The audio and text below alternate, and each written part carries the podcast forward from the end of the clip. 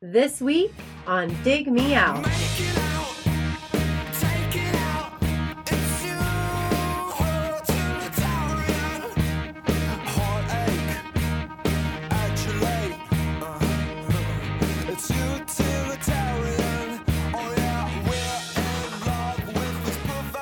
With your hosts, Jason Zia and Tim Minichi.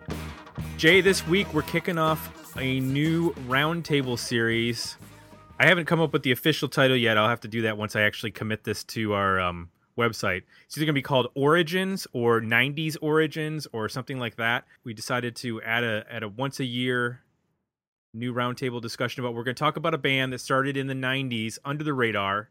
Maybe wasn't, you know, the the darling that they are now, but now in the 2000s they they turned into a massive band that everybody knows. There's quite a few options. We'll talk about, you know, future episodes we get to the end of the podcast. Jay, this week we're talking about Spoon. Awesome. One I of my know- favorite bands. Yeah, and and you were uh, on the Spoon train or That's one way to put it. yeah, Yeah. I I think you were into Spoon like before anybody I knew. Uh Yep. wh- how did you find them?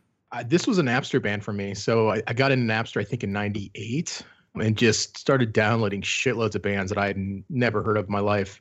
Um, just because you could find, if you search for something you knew, you would end up on somebody's uh, account that you could start to just poke around and say, well, if they have this band that I like, they probably have some other bands.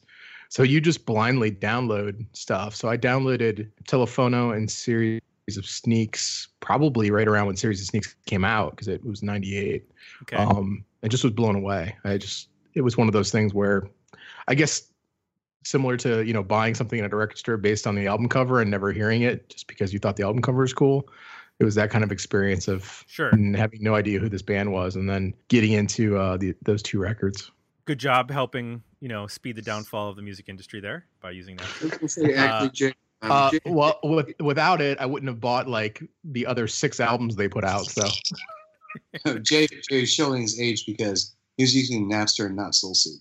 Oh, there you go. Yeah. I was more a LimeWire guy myself, but uh, that was a little bit later. Uh, that voice you heard was one of our guests for this episode. He's been on the show many a time. He's going to be getting the fitted with a dig me out robe soon. Through that goes to all of our six timers. That uh, have, wh- which right now there are like five people going. Wait a minute. Eric Grubbs is like, you owe me a robe. Uh, yeah, Jim Copany, welcome back to the show Happy to be back. we also have a new guest joining us. Uh, actually, is is part of the reason why I wanted to do this episode because I read his article uh, in Paste back from uh, last year. I think it was March of last year, uh, ranking Spoon's albums, and I was like, "Well, this is perfect. This is what we need to talk about: Spoon albums." So, joining us from uh, I don't think we've ever had a guest on from Birmingham, Alabama. Ba- Alabama. Reed Strength, welcome to the show. Hey, hey, yeah, so happy to be here. Um, I, you know, I've been a Spoon fan for forever. I think Spoon is like my first favorite band. So to ran- to randomly get a Twitter DM from you and like, hey man, you want to be in a Spoon podcast? I'm like, yes, absolutely. This is what my whole life has been leading up to. Of course. well, it's all downhill from here yeah, Ah, man, until I get I'm my sorry. robe, that is. yeah, well, I- uh, slow down you got a couple more episodes to do yeah. That's right. right. We need to figure out how we can uh, integrate Spoon into some other ones, and uh, make our resident Spoon expert. Oh man. Oh please, my stars and garters. Jeez. Uh, ugh. First Uh, off, first off, pipe down, dude. You you got a little bit to go too. You got the the robe. You're okay. All right. I'll try to be humble, as Kendrick would say. Let's talk about Spoon first. Briefly, their history. I, I, a lot of people already know about Spoon, but they're from Austin, Texas. They're primarily composed of Britt Daniel on vocals and guitar, and then Jim Eno on drums. They've been through a number of other members of the band. At the formation of the band, you had uh, Greg Wilson and Andy Maguire, and Greg Wilson on guitar, Andy Maguire on bass, and then they had a series of bass players throughout the early part of the decade, including John Croslin and Scott Adar. And then John Zarbo was the bass player for quite a long time. um, replaced briefly by Roman Kuebler, and now Rob Pope is the bass player. And then Eric Harvey took over the second guitar duties. They didn't have a second guitarist for probably about 10 years. And then Eric Harvey took over, also doing keyboards. And then Alex Fischel joined the band mm, in the like early 2010s um, as keyboard player, and he also plays guitar. Um, and then they've also had Gerardo Larios as a touring guitar and keyboardist. So the the band right now is Daniel, Eno, Pope, and Fischel with Larios on keyboard. And so I didn't know that. I, I don't know if you guys were aware of such there was so many lineup changes, but it's is essentially Britt Daniel and Jim Jimino running the band. And so we're gonna we're gonna what we're gonna do with this series is we're gonna go through their '90s output and just discuss each of the uh, records. We're also gonna talk about uh, an EP and a single that the band released because they're kind of key to the to the story of Spoon in the '90s, and talk about uh, you know what we hear in these records that were indi- maybe indicators of where this band was going to go in the 2000s as far as becoming such a uh, important band. You know, Spoon, as was mentioned in um, Reed's article, were selected by Metacritic as the overall top artist of the 2000s from 2000 to 2009 they had the best aggregate review number of all their all their records so the word consistent comes up with this band and their records. So let's talk about if these records were consistent or if maybe they showed some you know early development that uh, needed to be refined. We did get some comments over at our patreon page. That's patreon.com forward slash dig me out. Johnny hooper said love this band and particularly this era of the band. Though Telefono sounds like it was inspired by more aggressive sounding bands, it wasn't long before Spoon found their signature sound with a series of sneaks and, he, and the masterful Soft Effects EP. I had the privilege of catching them on the series of Sneaks tour, and on that night there were probably more people on stage than there were in the crowd. How things have changed. One of the most consistently rewarding bands in indie rock. There's that word again, consistent. Hmm. And then Keith Sawyer said, while in retrospect, Telefono does not sound like Spoon at all, we can debate that. It is the pinnacle, it is still the pinnacle of Pixies homage rock, filled with just amazing energy, tempo changes, guitar tone, and brevity. They all really they really pick up the baton and fling it into the stands. I was disappointed with the comparatively lifeless production on a series of sneaks it mostly drains them of their patented urgency. I think the 90s ends before we get a real good example of their classic sound. Anticipation comes close, but the dime store production holds it back. Interesting. Jay, I have heard you say at times that a series of sneaks is your favorite Spoon album. True? Uh, yes, that is true. Would you like to fight Keith Sawyer over his comments? Um, I like telephone. I, I, I like um telephone a series of sneaks. Girls can tell, and that's really the to me the the strongest uh era of the band. I like the stuff after that, but it's it sort of crosses a line into being much more polished and just a little bit different. I think they okay. become more influenced by the Kinks and the Beatles and that sort of thing. And I think the um, the urgency of Telephono is great, and then I think a series of sneaks is just this middle period between going from being that kind of raw, aggressive sound to trying to figure out maybe something different. You know, opening up the space a little bit more, trying some different textures, and it just hits a right a good spot for me. Plus, it's the, the it's the album I discovered him on. Right. Most people, you know, have a you know their favorite is always going to be the the album they discover a band on. Also, um, guys, before we get too deep in this, can we just agree that we can call it Telefono? Whoa, really? I mean, come on, that's a, what I've been, I've been saying Telefono forever. Um, well, maybe I grew up in South Texas. You didn't. That's oh, fair. that's. Oh, I didn't ever thought about there being an alternate pronunciation. Telephone. Wait a minute. Wait a minute. I live in Austin. I've never heard anybody say that. Uh, I, yeah, I grew up in McAllen. Come on, I was way more south than you. What, okay. What is telefono then? Like, what does that mean? It telefono. It's a telephone. Wait. Oh. Oh. Really? See? You hey. just figuring this out? I'm falling. This is this is where my spoon expert. Thing, I, this is where I start to fall. I guess. No. Yeah. Did not know. Wow. Yeah. Hmm. Hmm. This is like when Jay says pillow, and I'm like, "What are you talking about?" And he's like, "No, pillow, the thing you put your head on at night." I mean, I'm like, "Pillow." And then, then you realize Jay is actually talking about Pele, the uh, Brazilian soccer player. You're like, oh my god, I had no idea. Reed, you actually so in your rankings, you have now I don't know how to say it. Telefono ranked ninth out of the nine albums. Yep.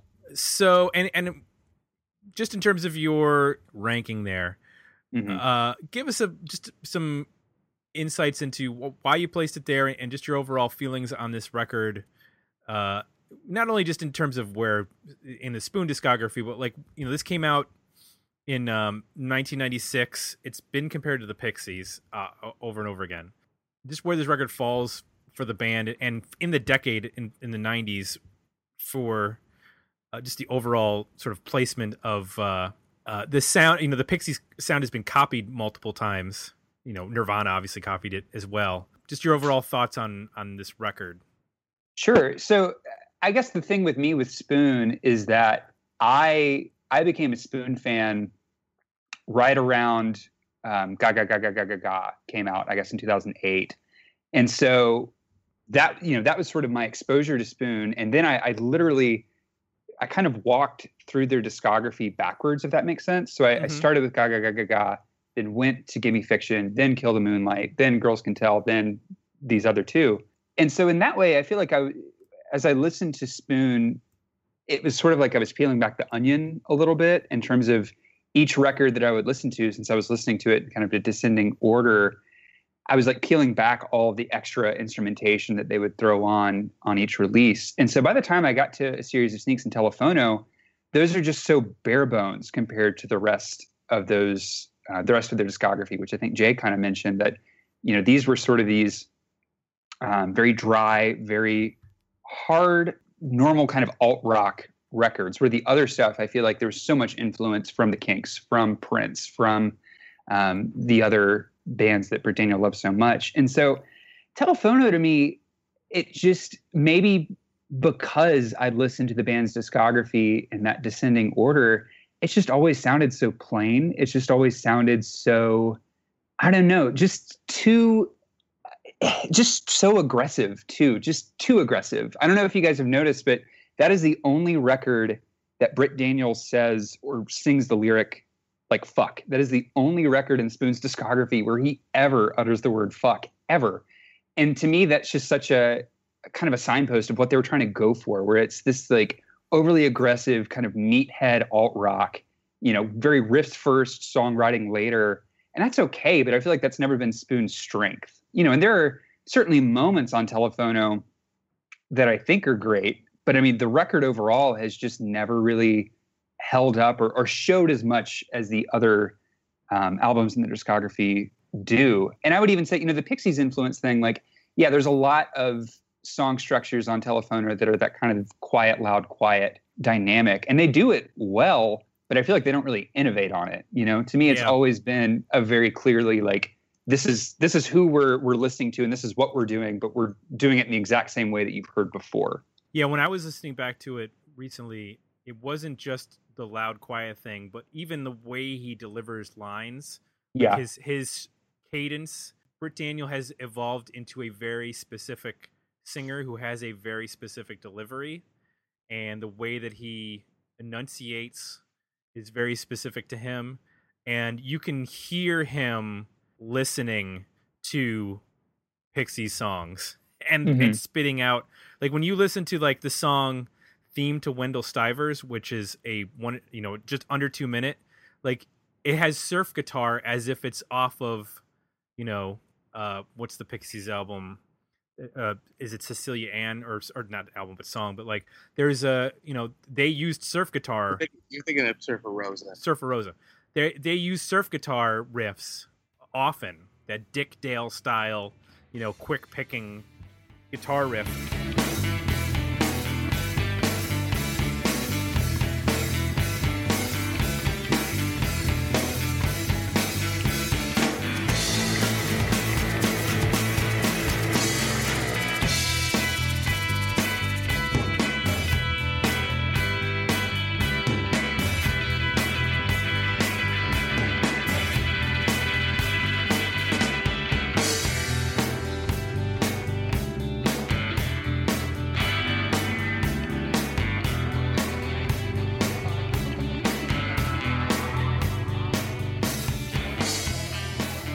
Mean, the song is called "Theme to Wendell Stivers," and and there's a Pixie song called Tony's Theme. You know, there's just like there's all sorts of little, and and not that it's a complete ripoff of the band. It's just they're clearly such a big influence. You know, I when I was I just reading the song titles, was like, oh, there's a song called Dismember instead of Debaser. You know, there's just like there's all sorts of little things here and there that if I had never heard the Pixies, I would never pick up on any of that stuff. But having heard, having been a, a huge Pixies fan, like so much of it in terms of his phrasing, in terms of the way that Joey Santiago plays like you know two dissonant notes back and forth, uh, you know, very simply, but uses as a counter to create tension with the vocal. Uh, there's just there's always you know very something very specific that the Pixies do that they picked up on that had me like kind of just kind of laughing at like wow it's it's it's clear that they were talented but they just didn't know how to really deliver their own style at this point which um you know to their benefit i mean this was released on merge and or excuse me it was released on matador and then re-released on merge but you know like, was it good enough to get matador's attention? It wasn't like any matador was just signing anybody in the mid 90s i mean they were a, a tastemaker you know label at this point By the late '90s, you could make an argument that Matador was signing just about everybody, which might have turned into Spoon's um, major label fiasco. right I, I wanted to ask you jay since you're not a big pixies fan Yep. um was this maybe more or at at least at the time i i'm sure you've listened to more pixies just randomly yeah. uh over time did you start to pick up on the pixies Yes. influence okay Yeah, yeah, but I still think there's um I still think like a song like Nefarious. I, I don't know that that sounds like the Pixies at all. all. To me, that sounds Uh. more like Tom Petty. So like I, I'm hearing like some of the that and like um the Government Darling. I'm Mhm. hearing more of like like almost a classic rock core to some of the stuff when I hear Oh. it the first time interesting but done in a very different pr- approach in terms of production and energy. Um, so yeah, obviously now I can, you know, I mean, Dismember sounds like exactly like a Pixie song. Um, so now I hear it, but at the time I didn't, um, and it didn't color how I appreciated the record at the time. Huh. That's interesting. I, when I heard Nefarious, I did not make that connection. What it sounded like to me was uh, when he's, I, I don't, I assume it's Britt Daniel doing the, or maybe it's Andy Maguire who's doing the, the, the high harmony on that song, but it sounded like a Kim Deal backing vocal, like when Kim Deal would, would double Frank Black, which was not all that often, but that's, that's more where it sounded like to me than, more more Pixies esque uh, sound. Gotcha. Yeah, I, I mean, I can hear that in terms of how they do the harmonies, but as a song, like I just think that's a, just a straight up pop rock song at, at its core. The way it's presented might be in an alt, not you know, an alt rock '90s fashion, but if you were to just play that on an acoustic guitar, I mean, I could, like I said, I could definitely hear Tom Petty doing that song. Right.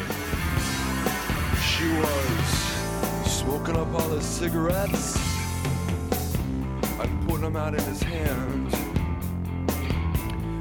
Said that you think this hurts now, kid. Well, just wait till later, man.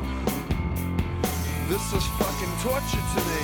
It's fucking torture. Nefarious, nefarious.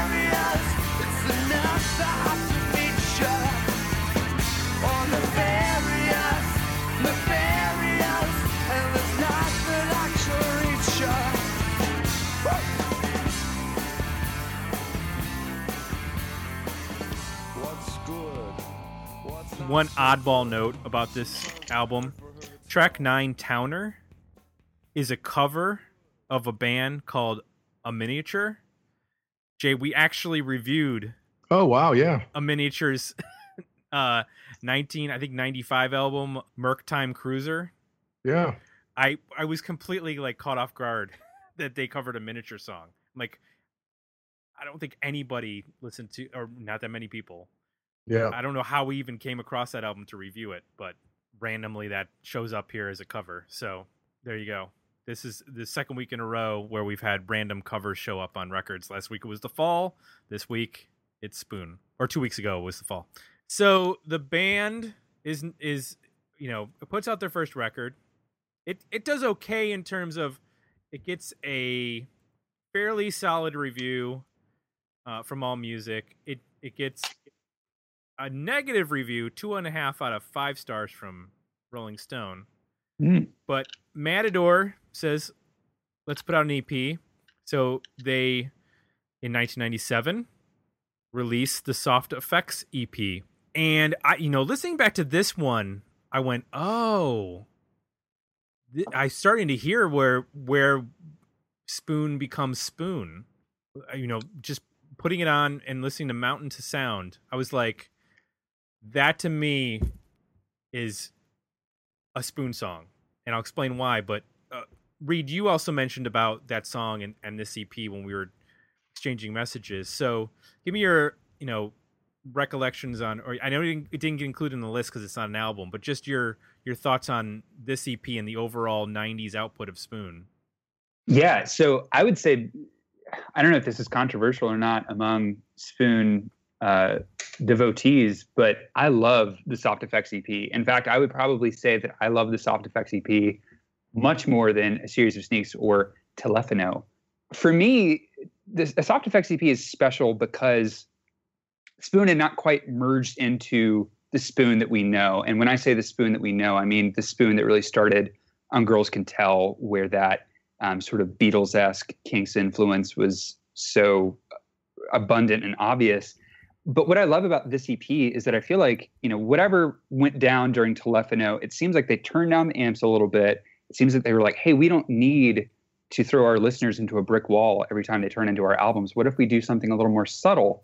And what I love about each track is that it feels so distinct. Like instead of being this um, sort of wall of of gnashing guitar, like I feel like Telefono is, Soft Effects is you know you you start with Mountain to Sound, which is this building garage basher.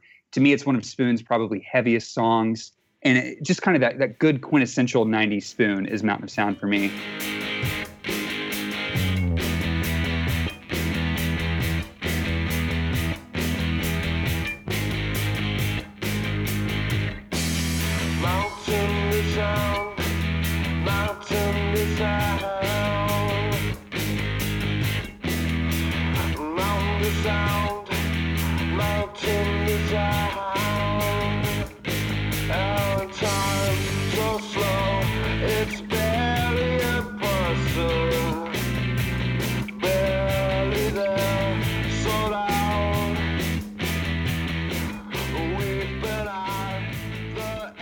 Other four tracks are all wildly different. Um, Waiting for the Kid to Come Out is this weird, funny kind of slacker rock song. I could see the dude is way spaced out, very pavement to me. Um, Get Out the State is this overblown distortion like thing. Probably my least favorite song on there, but distinct for sure. And then Loss Leaders to me is one of the most perfect moments of Spoon perfecting um, power pop. Like that is, I think, one of my favorite songs. And I was looking at the lyrics today and really trying to kind of go through them, and I realized that I don't know if you guys knew this, but Loss Leaders is about African American revolutionist Fred Hampton. Oh no, I didn't re- realize that. Yeah, he he mentions Fred Hampton in kind of the beginning verses, and then at the end, um, Fred Hampton was uh, there, he was killed during a raid by the FBI, and the closing line of Loss Leaders is. Freddie tried to change their ways till he got some bullet holes. Now he lives in outer space, which, like, holy shit! Like, for you know, t- to me, the band that was kind of singing these angry, romantically torn up songs on Telefono or Telefono, excuse me, then to kind of switch into this weird spacey song about this uh, executed African American revolutionist, I'm like, hello, there's a huge change here. So yeah, that's that's sort of my summary of Soft Effects. I love it. It's a perfect little nugget for anyone who's wanting to kind of, I I think, explored the Spoon '90s discography, but doesn't really know where to start. Jay, uh, you introduced me to Spoon on Girls Can Tell. I think you got the record and shared it with me. And when I Mhm. listened to this EP, when I heard Mountain to Sound, I was like, this is the primer for Fitted Shirt. Like Oh, that, like driving repetitive rhythm is like this is the raw version of that song that became I, I, you know, that's where I fell in love with the band was on Girls Can Tell, and especially like a song like that. Yeah, and that's to me that rhythm, the drum guitar relationship on both of those songs. That's that's Led Zeppelin. You know, to me that's the the way that Jimmy Page and um, uh, John Bonham play off of each other, which is interesting to hear in this band. And when I heard Fitted Shirt, I ident- identified that with that right away. Just Yeah. that like, just that that groove, the, the the way that they're able to kind of have those two instruments locked up in a way that's very unique. I didn't hear soft effects till later. Um, I didn't get it initially when I got. Uh, I'm saying Telefono. I'm sorry, and Series of Snakes it, it, it, I- don't remember when I heard it, but it was a little later when I got more of the catalog, and um, then I made the connection of okay, this is sort of the origin of them finding that groove.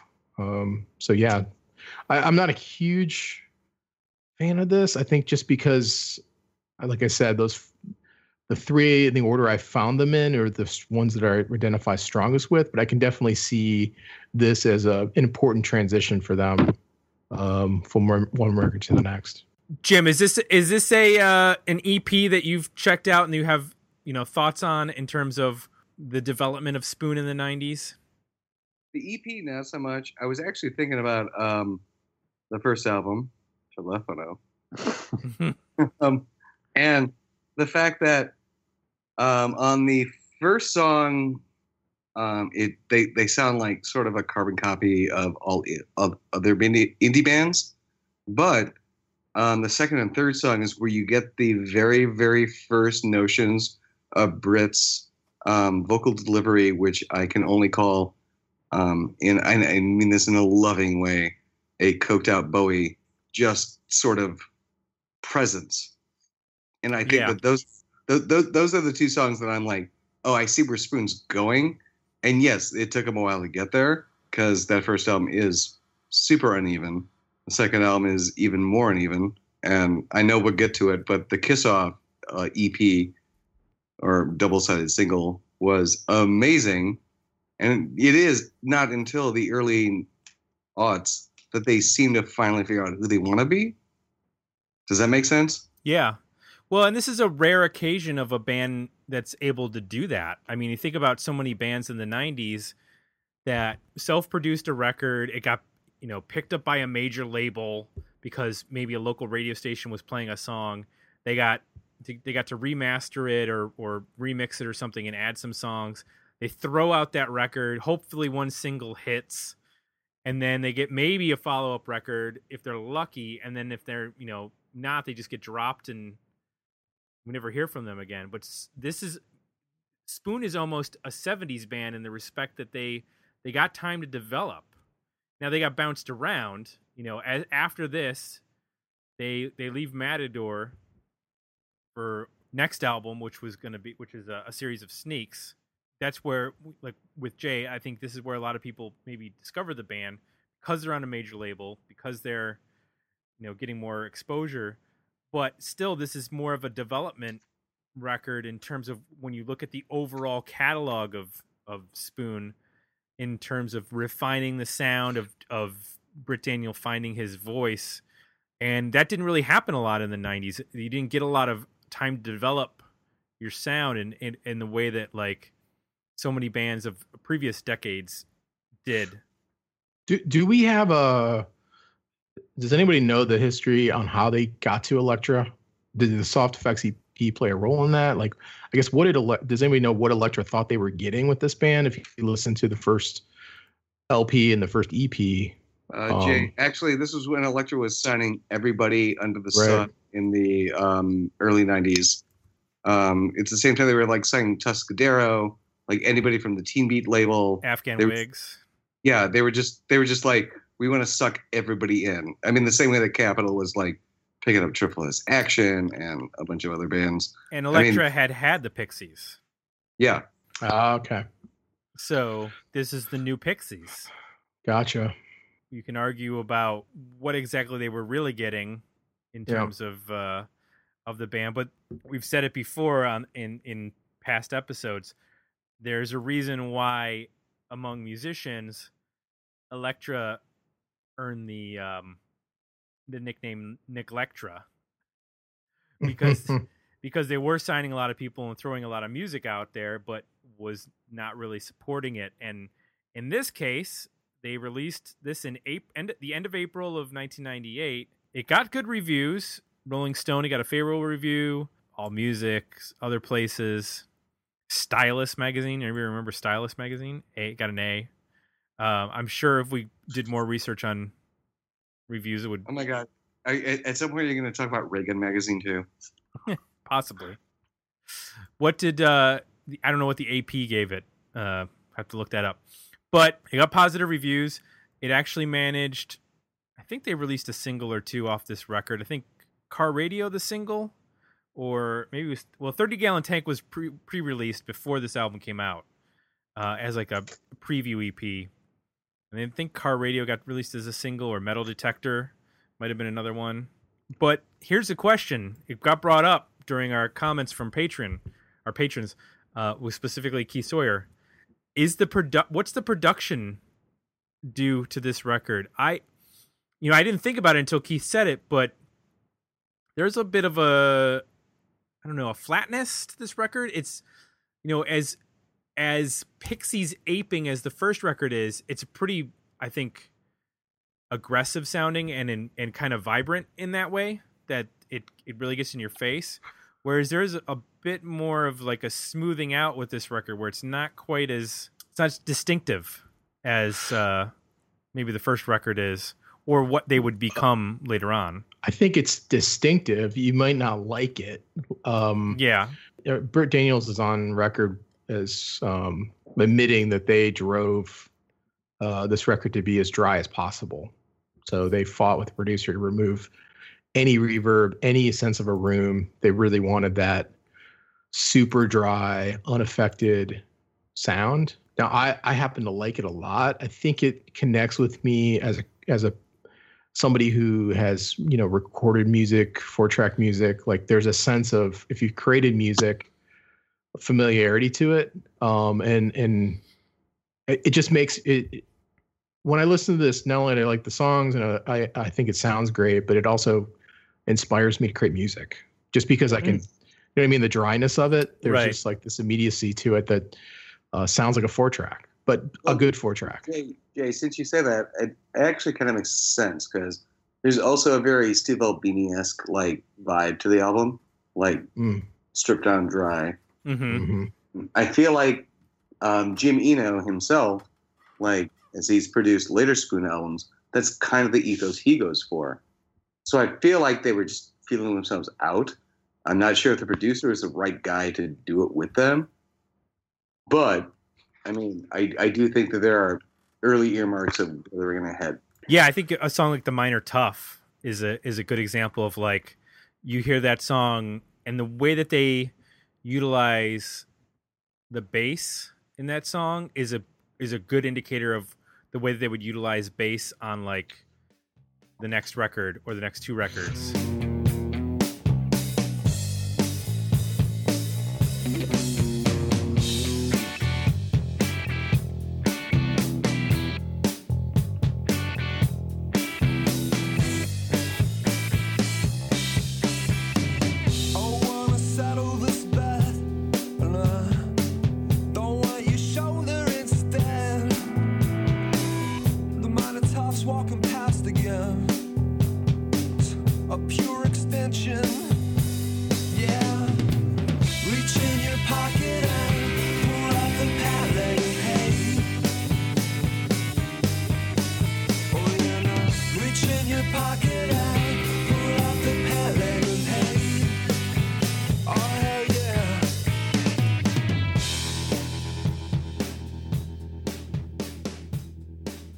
Hear him turn the turn the guitar fuzz down, Yeah, you know, and it starts to open up space to do other things like hear the bass or use a little bit of a keyboard or you know focus on the drums. So yeah, I mean you definitely hear this evolution of once you take that out of the mix and you've got all this space to do other things with it. I was going to say this record to me, and I, I would really love to know what you guys think of it. I think it's maybe a little long. Like I feel like it, it meanders a little bit, And when I was thinking about that today, being like, all right, it meanders, what does that remind me of? This may be a super controversial statement, but it it kind of plays to me like a GBV album a little bit, like a Guided by Voices Mhm. album. Yeah, I, I agree in the sense that it's only 33 minutes long, which normally we're like, yay, 33 minutes, because most albums in the 90s are like 20 minutes too long.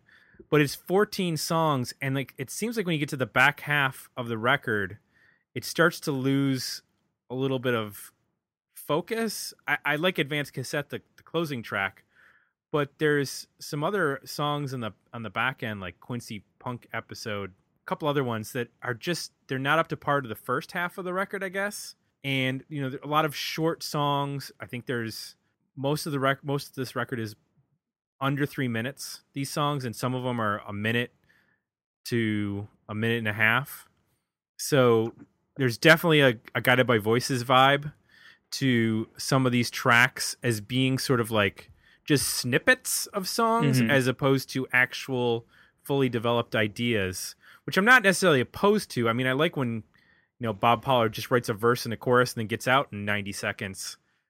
But at this point britt daniel was not writing the same sort of melodies that bob pollard could get away with when he was at his prime. I don't know that he's still doing that sort of level of songwriting but in the 90s you know whether it was on alien lanes or Bee Thousand he could get away with that kind of stuff. Whereas i think britt daniel is still figuring it out on this record.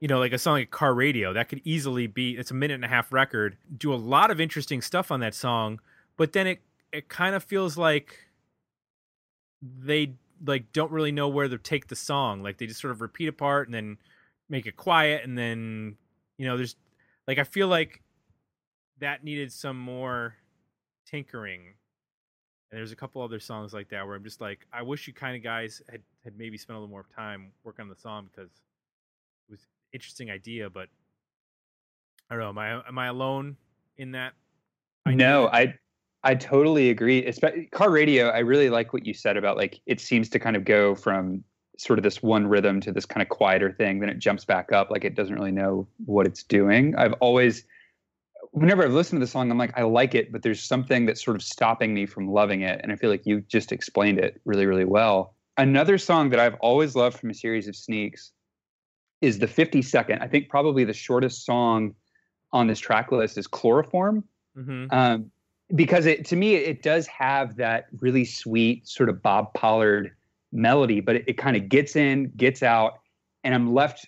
You know, whenever the 30th or 40th anniversary edition of this album is released, if that happens, I really want there to be somewhere in the Spoon Vault this three minute, fully fleshed out version of Chloroform because I feel like the nugget that he gives us is so good, but I'm always left wanting more of that specific song because I just think his his melody in that song is so sweet, so good. And you know, in terms of the GBV thing, to me, just the kind of genre or rock genre sort of experimentation that he does, um, that's always sort of kind of stunk of the GBV strain to me because like you have power pop like utilitarian and no you're not and metal school and sort of that experimental lo-fi with staring at the board and chloroform and then the full-on punk of 30 gallon uh, june's foreign spell quincy punk uh, and then kind of the subdued post-punky minor tough reservations like it seems like where telephono which is the 10th time we've used that word in this whole thing um,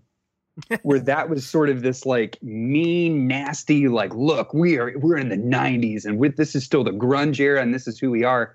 I feel like this is Britt being like, all right, what else can we do? Like, what are the other modes and and paints that we can work with? And yeah, I mean, I think a series of sneaks is it's a fun listen, it's good, but I've just never understood the like. I feel like there are a lot of Spoon fans who really do stand behind it, and I'm like, I get it, I see what's there, but when I hear the insane experimentation of something like Kill the Moonlight or Gimme Fiction, I've just I've never really thought it held up as well. jay jim thoughts on our Well, you guys are both wrong. Okay. All right, good to know. Good to know. no, I get it. I get it. Um, I don't know. I just think there's some brilliant moments on here. I think Metal Detector is it's one of those songs that it's it's so simple, but there's just something about um the feeling like the it- they they get to this vibe in that song that just the right tempo and the right chord selection, um, the right instruments, and it just creates something unique. And uh, at the time, I had never heard anything like it. So I think, um, yeah, the the I'm with you, Tim. You know, there's some stuff they start to experiment towards the second half of the record. I think Advanced Cassette is fantastic. I like Car Radio quite a bit, but there is a section between June's Foreign Spell and uh, Advanced Cassette where the you know the it gets a little bit off the rails, but it's only 33 minutes, so I guess that's where I we'll get to it. Like why this band sort of endures and maybe why they're considered consistent, but you know it's it's not a slog to get through it. You know we've Mhm. reviewed a lot of albums that have long experimental passages, and it's a a 70 minute record or a 80 minute record and you're just it's unbearable um so I, I think just because this is so brief um the experiments i i can endure Which Jay kind of makes the, the point I would have made myself, which is um, Spoon in the '90s is definitely a band finding their voice. Yeah. like they they haven't gotten there yet. They're figuring it out. Um, it's kind of thrilling to hear them try to figure out what's going to work and what's not. But at the same time, they eventually did. If anything, I almost think of the band in the '90s as one of the last vestiges of a band actually able to find a voice. I mean, Yeah. now, can you imagine like going through two to three albums and going, I'm not sure what we're doing yet, and still touring and anybody buying anything you sold? yeah. And they explore it like say 30 gallon tank. I mean that's obviously them exploring rhythm and tr- looking at maybe electronic music and trying to figure out what can we do that's you know similar to that in terms of song structure. But it's done in a way where it still sounds like them in terms of the production and the overall approach to the the sounds and the tones um, and the guitar playing and all that. So when they do experiment i feel like i can just as a listener i can easily go along with those experiments. Sometimes when a, Hmm. when bands experiment it sounds so dramatic or they bring in some new instrument or something that's just so out of left field that it's it breaks the journey for me and i just can't go along with it. Um, whereas with them i feel like they stick to this basic formula and then i they can kind of take me almost anywhere they want to go in terms of exploring different sounds um, so that's why i think maybe this the, the dry production uh, as well on this record that kind of pulls it all together and and it makes sense for me Can I ask you guys about? So we've talked a little bit about metal detector here and there, which I feel like is a solid fan favorite um, spoon song in general. But I feel like also sometimes maybe the song of this period that sticks out the most. What is metal detector about for you guys? Like when you hear it lyrically, what is he writing from the perspective of? Because I've heard a few different theories, and I'd really like to know what you guys think that song is about. well he, he talks about a bank robbery right and Yeah. but I, I guess that's a metaphor for something for what i don't know Hmm. do you have theories I mean, from from when I listen to it, whenever I put together that spoon ranking list thing, to me, it's yeah, it's the the bank robbery thing is is definitely there, and to me, it's always been someone who is walking into these different banks across the country or these different important places, maybe knowing that he, the narrator, I guess, is walking into something that he can't beat. You know, he's walking into this bank or this situation that he is going to get taken down from and he sort of resigned himself to that. And he's trying to kind of say like all right you know the metal detector's going off. I know it's going off. That's what the whole plan was. Now you know everybody's paying attention to me. I'm in sort of this moment where i am the focus. Um, how do i move on from there? How do i make this my moment? Um, that, that, that's interesting just because I had a completely different take on that song, which was constantly um, Britt Daniels going through a series of different relationships and discarding them as he goes along. okay I mean, neither you nor I is right, but right yeah but I mean, I just it's it's just slightly different take. Like when you started describing it, it was the first time I even thought about it in that way. Well- But maybe just because I've seen, I mean, it's it seems like he writes from a more personal um, corner than most people expect. mm-hmm. So I tend to view most of his songs as being semi autobiographical. Okay. Hmm. And then with either meeting, I think the way that it's delivered with this like it's just so casual and confident. Just the way the whole song plays out, the way he sings it. That's another part of it that it just emotes cool. You know what I mean? It sounds like somebody who's just not trying, but sounding awesome. I mean, that's the hardest thing in the world to do, but just the the phrases and the way he's singing it and just how everything is just like it's just there and just Right. Um, isn't, isn't isn't that what Spoon's really good at? Is just making everything um, that is actually complicated feel effortless. yeah. Well, in a way that, that harkens back to our episode not too long ago on Jesus and Mary Chain, whereas they write these deceptively simple songs, and it's really about this attitude of cool that they're able to deliver through the vocals that are sound like slightly disaffected, and there's a you know there's a a you know a coolness to it that most bands cannot pull off, and I feel like you know that's not a direct influence perhaps in terms of the sound of Spoon, but in terms of the attitude of Spoon, I feel like there's a connection there because I can listen to, you know, just like Honey or whatever off of, uh, you know, Psychocandy and get as much of that sort of disaffected, laissez faire vocal delivery as from Jim Reid or William Reid as I do from Britt Daniel. Yeah, no, you you you you're thinking of swagger. I mean, Yeah. And and to Reed's point, when you drop an F bomb, it kind of breaks that. Yeah. Yeah, it does. becomes like Yeah. now you're now you're angry, right? You went from being like, whatever, metal detector's ringing, I'm walking out the door. Like, I don't care, to dropping F bombs. It's a totally different demeanor. Yep. And it, there's nothing to me that personifies the effortless cool of Metal Detector more than that closing um, little acoustic guitar at the very end that pops up after the that kind of fizzy electronic effect.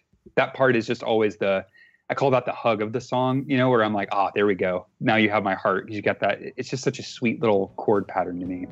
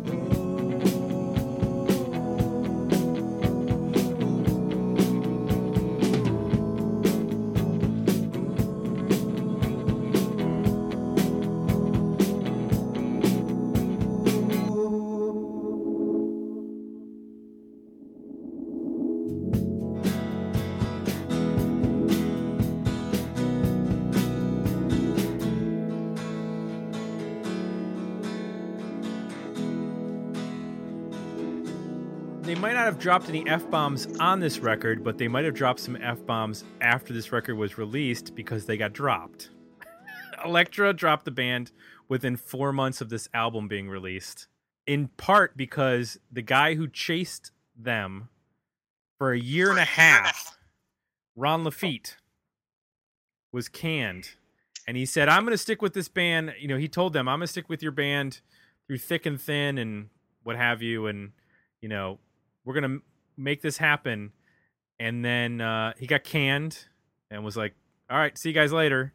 And the band got dropped. So they wrote uh, a single two songs the agony laffitte and laffitte don't fail me now. Was released on saddle creek uh, as a seven inch in 1999 you know there this isn't unusual. I mean there have been other bands that have released songs criticizing record labels or the or the record industry but to aim it so blatantly at their at the guy who signed them at their A&R guy really is quite interesting especially because you know and, and maybe this this is the disaffected cool uh sort of thing with with Britt Daniel.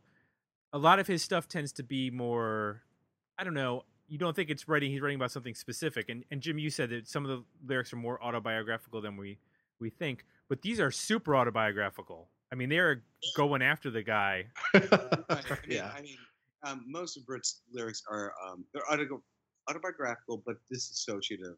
Whereas Right. this is this is basically a blow for blow of oh, and this is how the label fucked me. which I- I don't know. I don't know who who else has done that. I mean, I can think of maybe you know a few. Lynyrd Skynyrd's MCA. I mean, I feel like like maybe Lou Reed might have done something along those lines. yeah, But I mean, I can't think of anybody that has that has, that has been as acerbic. Uh, Neil Young maybe. Oh yeah, because he really was not happy about, about that. Uh, this one's for you commercial. Yeah, yeah. S- musically speaking, though, I feel like this starts to point actually starts to point in a direction. You know, Lafito Fail Me Now is sort of like this jangly. s- I don't I don't know how you call it. It's psychedelic pop song. Oh, as as as an acerbic kiss off, it's one of the catchiest songs I've heard in a long time. Yeah, it's definitely an oddball, but it's an oddball that musically fits in. You know, musically and melodically fits in with where they were going, and and sort of uh, as a primer for where you would hear what you would hear on "Girls Can Tell," that where they would sort of restrain the sound and limit the um, the noise that we heard on the first and second records. Um, it actually does a good job of like sort of telling you, oh, this is this is the direction that Spoon's going with a bit more restraint musically and and a bit more I don't know what we would call it, but just dialing it down. and the the backup vocals, I mean, start to show this maturity and sophistication that wasn't there before. Yeah. I'm I'm curious to hear. I'm curious to know if the if Ron Laffitte ever heard this or heard it at the time and what his thoughts were about uh, not the fact that they did the songs, but the fact that uh, uh, where the band was going and did, could could he have expected them to be able to do something like this? I got to imagine think- somebody tracked him down. I think it says a lot though that we are probably only discussing Ron Laffitte because of these two songs. Like I know Ron Laffitte out of no other venue other than these two songs. You know what I'm Right. saying? Like How many A and R guys do you know from the '90s? Yeah. Not many. Clive Davis. That's like I mean, and what and what an awesome coincidence that his last name was worked so well. Yeah. I was gonna say, Like, you know, if it's Johnson, what do you do with that? Right. I was gonna say most NR people from the '90s are um, unemployed. Right.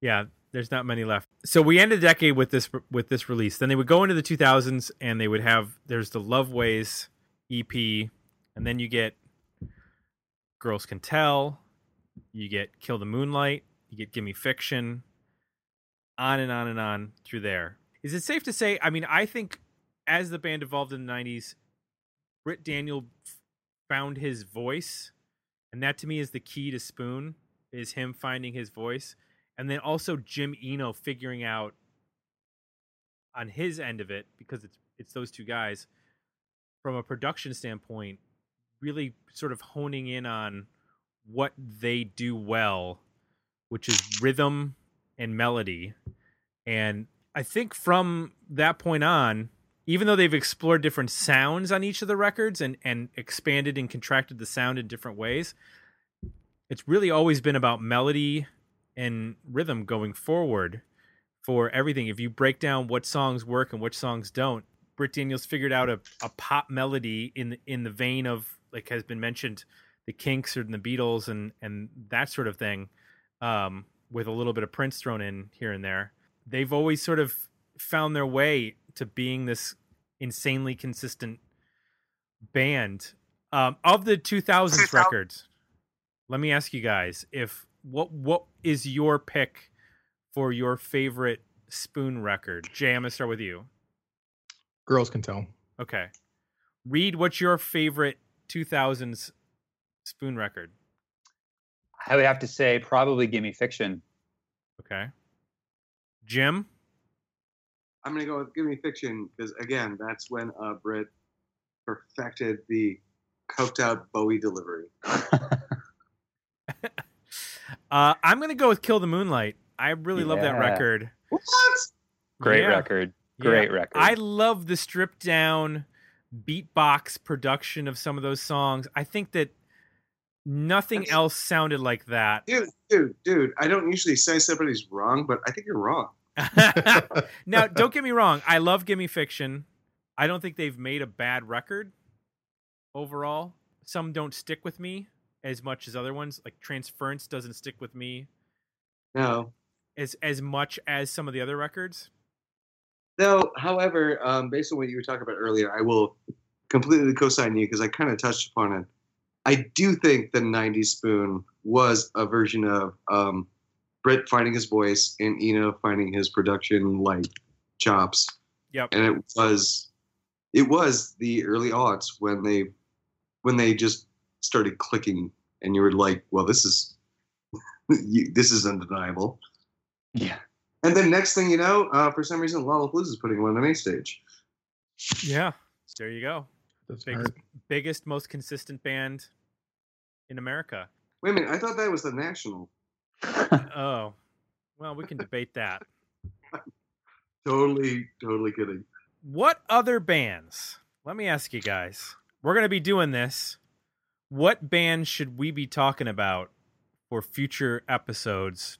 The obvious one that I'm going to throw out is Death Cab for Cutie. They started in the 90s, but a, a couple of records kind of under the radar, and then became the OC band for the uh, what was the what was the Peach Pit of the OC? Was it the or or did they play? I think I think that was just called the the wrong pit Oh, okay, the Orange Pit. but are are these standard bearers of uh, of pop rock? I guess for the 2000s, other than the Foo Fighters. So who Foo else? Fighters, good. Foo You- Fighters. But the Foo Foo- Fighters were already kind of huge in the 90s. I They're was they, say, they when weren't on we the radar. talking you um brought up Muse who I think I agree Yeah. another one of those under the radar '90s bands that blew up in the aughts. Didn't um didn't Ben Folds not break through until after the, the 90s? No. he, uh, no, his big singles were like '95, '96. Yeah, Brick Okay. Brick still stands, I think, as their as the biggest. Now, I mean, as a cultural it- force, him being on uh, like The Voice and or not The Voice. Uh, what was the show he was on? Uh, I think American Idol or something terrible. Oh, um, Yeah, I'm I'm looking for the artist where it's like everybody knows who they are, or at least Okay, anybody who's remotely interested in music would know who they are. here's Oh, you here's mean- one. you mean you mean Kelly Clarkson? Well, close. Well, yeah. What about? Jimmy Eat World was another one I thought of too. No, that's a good one because although you know they have respected albums in the '90s, they weren't necessarily huge radio albums. But then the self-titled or Bleed American, as it was originally known, did not come out until 2001. Yep. and that's what put them on the map commercially. Let me throw one out to you. Blink 182. Huh. Wait. Who's clicking on the keyboard to figure out when It's what we do. albums came out? Because Take Off Your Jacket and Uh. Pants came out in 2001. Yeah. And I know, Yeah. I mean, I know they had a successful career, but that's the one that has the rock show, Stay Together Yep. for the Kids. I mean, that's where I heard them really for the first time because I was not listening to pop punk in the 90s. Yeah. I- I would kind of put them with um uh like the White Stripes where they only had one record in the 90s, but they did form in 97. No, Blink So, uh, 182 had three records in the 90s. Oh, okay. Cheshire Cat 95, Dude Ranch 97, Enema of the State in 99 in 99. Oh, well yeah, they would definitely be. Guys, you're all missing the obvious um, front runner. Uh-oh, who are we missing? It is, it's Justin Timberlake because I mean, NSYNC, other albums from the '90s, and he did not break until the early aughts. It's- True. On. Who does not want to cry me a river? What if I told you that I prefer 90s Justin Timberlake to uh No, I'm just kidding. Um I'd I'd have to ask you, what kind of shoes are you wearing right now, and just how old are those Nikes? No, I I I appreciate the justified and even the sexy back. I I Man of the Woods left me cold. I'm not going to lie. Not care for that record. Oh no, no, I think we can all agree as uh, music critics, writers, um, actually just pure lovers of music. No, that that album sucked. Yeah. Yeah. Yeah. I was genuinely hoping he was going to make like some sort of a country influenced hip hop record or something like that. Like really Oh, go for it. Wasn't it? And then it was not. Like And then was- Post Malone did it, and we are like, oh, okay. Well, there you go. That it just is what it is. And then we were like, oh my god, Malone did it. Yeah. any other have- bands I'm forgetting? Breed together. yeah. I thought um, maybe the Mountain Goats. Ah. 'Cause Mountain Goats, All Hail West Texas was released in 2002, and they had several albums before that that I feel like didn't quite catch what that So- album did. So, while I love the Mountain Goats, I'm not sure that you could actually say they ever broke through. Yeah, that's that's why I'm wondering if they actually made it to the level of a spoon. Okay. Who, get yeah. like regular. Like we haven't fact- really set any criteria yet, so this is just all pure speculation. But um, yeah, that's a that would be an interesting one.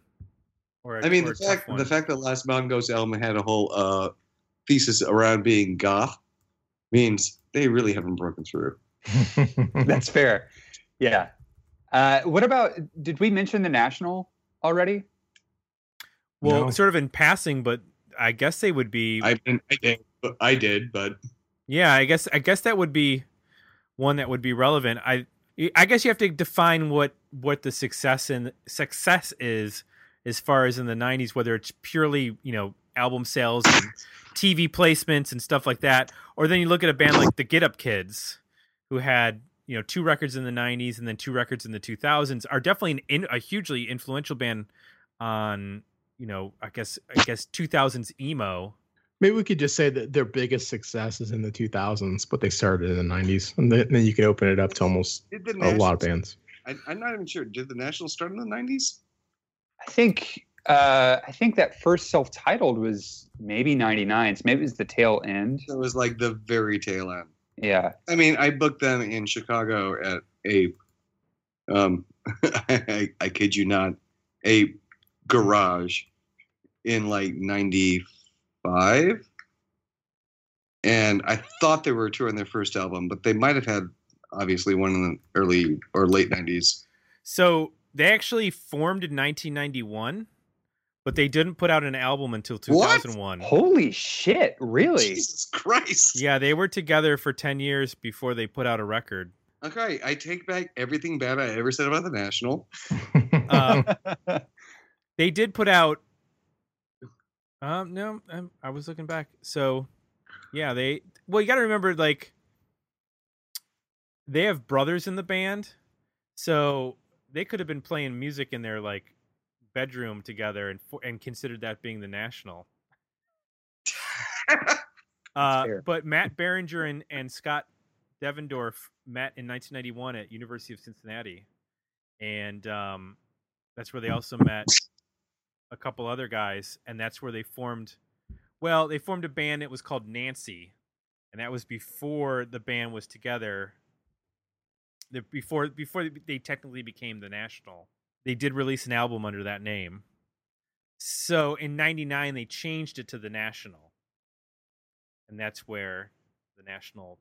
So I guess you could say the National quote unquote started in 1999, but the the seeds were planted in 1991. Gotcha. So wow. so technically they wouldn't count for this particular endeavor that we're we're undertaking.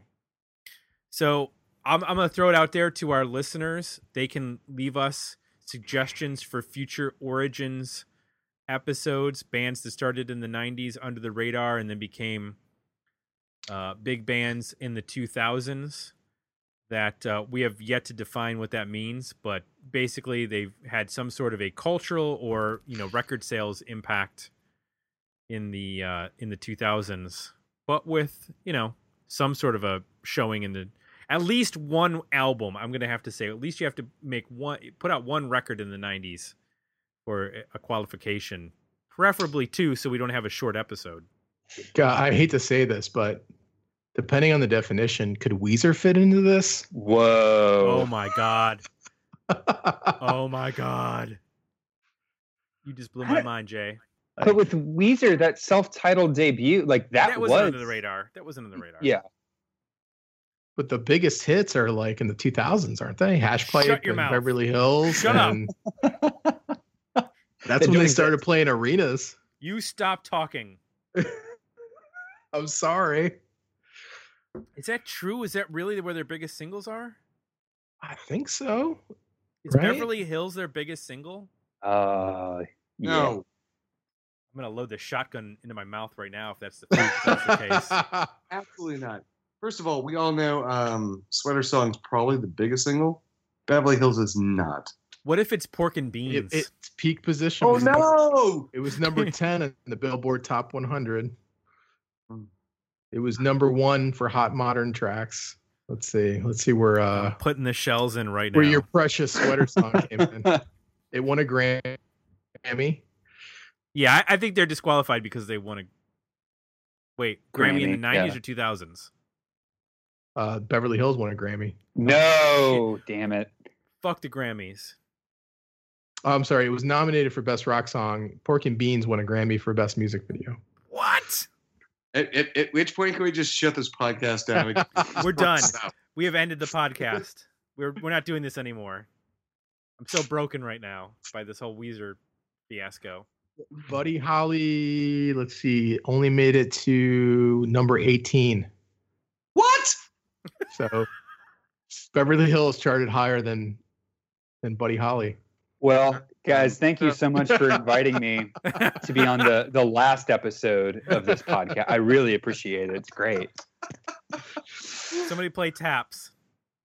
They were all going to share the um, communal shotgun to kill ourselves. Oh my And just be like, god. done and done. Oh my god. Okay. So we're gonna we're gonna wrap this up right now. We're gonna stop before we get any deeper into Like- the hole. Like, we're going to wrap this up in tears. Yeah. um Jim, where can people find you on the interwebs? Uh, tankboy.us. That's pretty much it. Okay. Reed, where should people go to uh, follow along with your writings? They can follow along at uh, on Twitter on at Read Strength. Um, I write pieces for Paste occasionally, Flood Magazine, um, just whoever will have me. So, so yeah, Twitter's probably the best central focus spot. Excellent. And uh, t- to just top this off, Sweater Song only made it to number 57 on the Billboard Top 100. Shut your mouth. Stop talking. Not shut even it. close. Oh my god. I don't want to know anything about anything anymore. So the next episode of this is going to be Weezer. You bastard. I mean, we'll, but we'll get to talk about the good records. It's true. It's true. Where did El Scorcho end up? Never mind. I don't want to know. Don't know. Yeah. Never mind. Okay. I want to remind Please keep doing people. your outro. Yeah, I want to remind people you can go to iTunes, leave us some positive uh, feedback. You know, the four or the five stars, we'd appreciate it. And then you can join us at Patreon, patreon.com forward slash dig me out to get bonus content, to vote in our polls, to get entered into our quarterly contest, our giveaways, and all that fun stuff. For Jay, I'm Tim. We're out. We thank our guests for joining us, and we'll be back next week with another episode of Dig Me Out. Thanks for listening. To support the podcast, visit www.patreon.com forward slash dig me out and become a monthly subscriber at www.digmeoutpodcast.com where you can find links to our Facebook, Twitter, and Instagram pages, as well as our merchandise store at zazzle.com. Than Sylvia.